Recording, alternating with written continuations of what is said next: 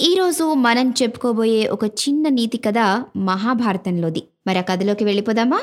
పరమేశ్వరుని వరప్రభావంతో సాక్షాత్తు విష్ణు స్వరూపుడైన వ్యాసుని శాసనంతో ధర్మబద్ధంగా జరిగింది ద్రౌపది పాండవుల కళ్యాణం. దేవశిల్పైన విశ్వకర్మచే నిర్మించబడిన ఇంద్రప్రస్థములో ఉన్న ద్రౌపది పాండవుల వద్దకు ఒకానొక సందర్భంలో నారదుడు వచ్చాడు. వచ్చి వారు పాటించవలసిన సంసార జీవనంలో నీతి నియమాలను వివరిస్తూ ఉన్నాడు. అన్ని విషయాలు వివరిస్తూ ఇలా చెప్పాడు. ఓ పాండవులారా విమల బుద్ధితో వినండి. ద్రౌపదీదేవి మీ ఒక్కొక్కరి ఇంట్లో ఒక్కో ఏడాది క్రమంగా ఉంటుంది. ఆ కమలాక్షి ఉన్న ఇంటి యజమానికి తెలియకుండా మీరెవరైనా ఆ అంతఃపురానికి వెళ్తే ప్రాయశ్చిత్తంగా ఒక ఏడాది కఠిన వ్రత నియమాలు పాటించి తీర్థయాత్రలు చేయాలి. ఇలా నారదుడు చెప్పిన తర్వాత పాండవులందరూ ఆ నియమాన్ని శిరస వహిద్దామని నిశ్చయించుకున్నారు.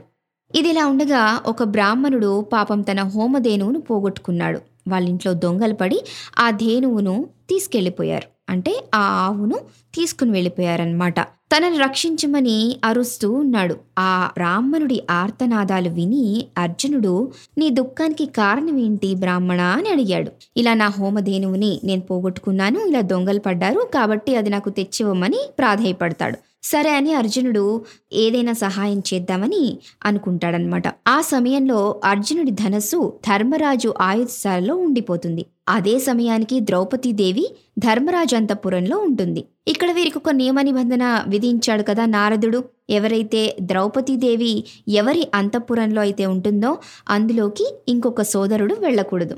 కాని పాపం ఈ అర్జునుడి ధనస్సు అక్కడ ధర్మరాజు ఆయుత్సల్లో ఉంది కాబట్టి ఎలాగైనా సరే ఈ హోమధేనువుని కాపాడాలి అంటే తన ధనస్సు తెచ్చుకోక తప్పదు. తన తక్షణ కర్తవ్యం అది కాబట్టి ఆ నియమ నిబంధనలను ఉల్లంఘించి ఆ ఆయుధశాలలోకి ప్రవేశిస్తాడు. ప్రవేశించిన తర్వాత తన ధనువు తీసుకొని ఆ దొంగల్ని వెంబడించడం మొదలు పెడతాడు.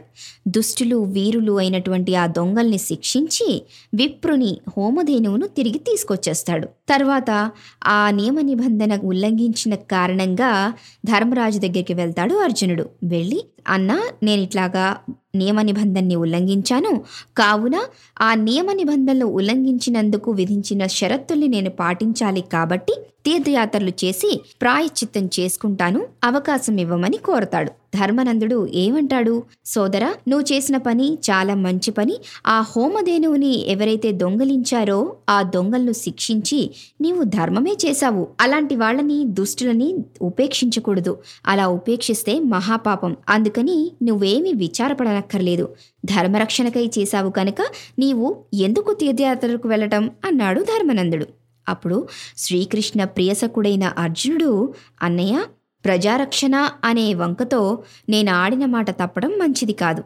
నా పాపం తీరే విధంగా తీర్థయాత్రలు చేసేందుకు నాకు అనుమతి ఇవ్వండి అని కోరాడు. తమ్ముడి సత్యవాక్ పరిపాలనకు సంతోషించిన ధర్మనందుడు అతనికి దూరంగా ఉండటం ఇష్టం లేకపోయినా సరే తీర్థయాత్రలకు పంపించాడు. తరువాత ఆచార్యులు పెద్దల అనుమతి తీసుకుని అర్జునుడు రాజభోగాలన్నీ తృణప్రాయంగా ఎంచి వేద వేదాంగ విధులైనటువంటి పండితులను సహాయంగా తీసుకుని సకల తీర్థాలు సేవించి పావనుడయ్యాడు. మరి ఈ కథలోని నీతేంటో కూడా తెలుసుకుందాం. కఠినమైన వ్రత నియమాలతో ఉండి రాజభోగాలు విడిచి తీర్థయాత్రలు చేయాలని తెలిసినా కూడా అర్జునుడు తన కర్తవ్య పాలన చేయటానికి వెనకాడకుండా ఆయుధాలయానికి వెళ్ళి ధనువు తెచ్చి దుష్ట శిక్షణ చేశాడు. తనంతట తాను వెళ్ళి తన తప్పుకు ప్రాయశ్చిత్తం చేసుకునే అవకాశం ఇవ్వమని ధర్మరాజును ప్రార్థించి తన సత్యవాక్ పరిపాలనా దీక్షను మనకు చూపించాడు. మరి ఈ కథలో నీతేంటో తెలుసుకున్నాం కదా? వింటూనే ఉండండి. మన రేడియో మన సంగీతం మన సంస్కృతి.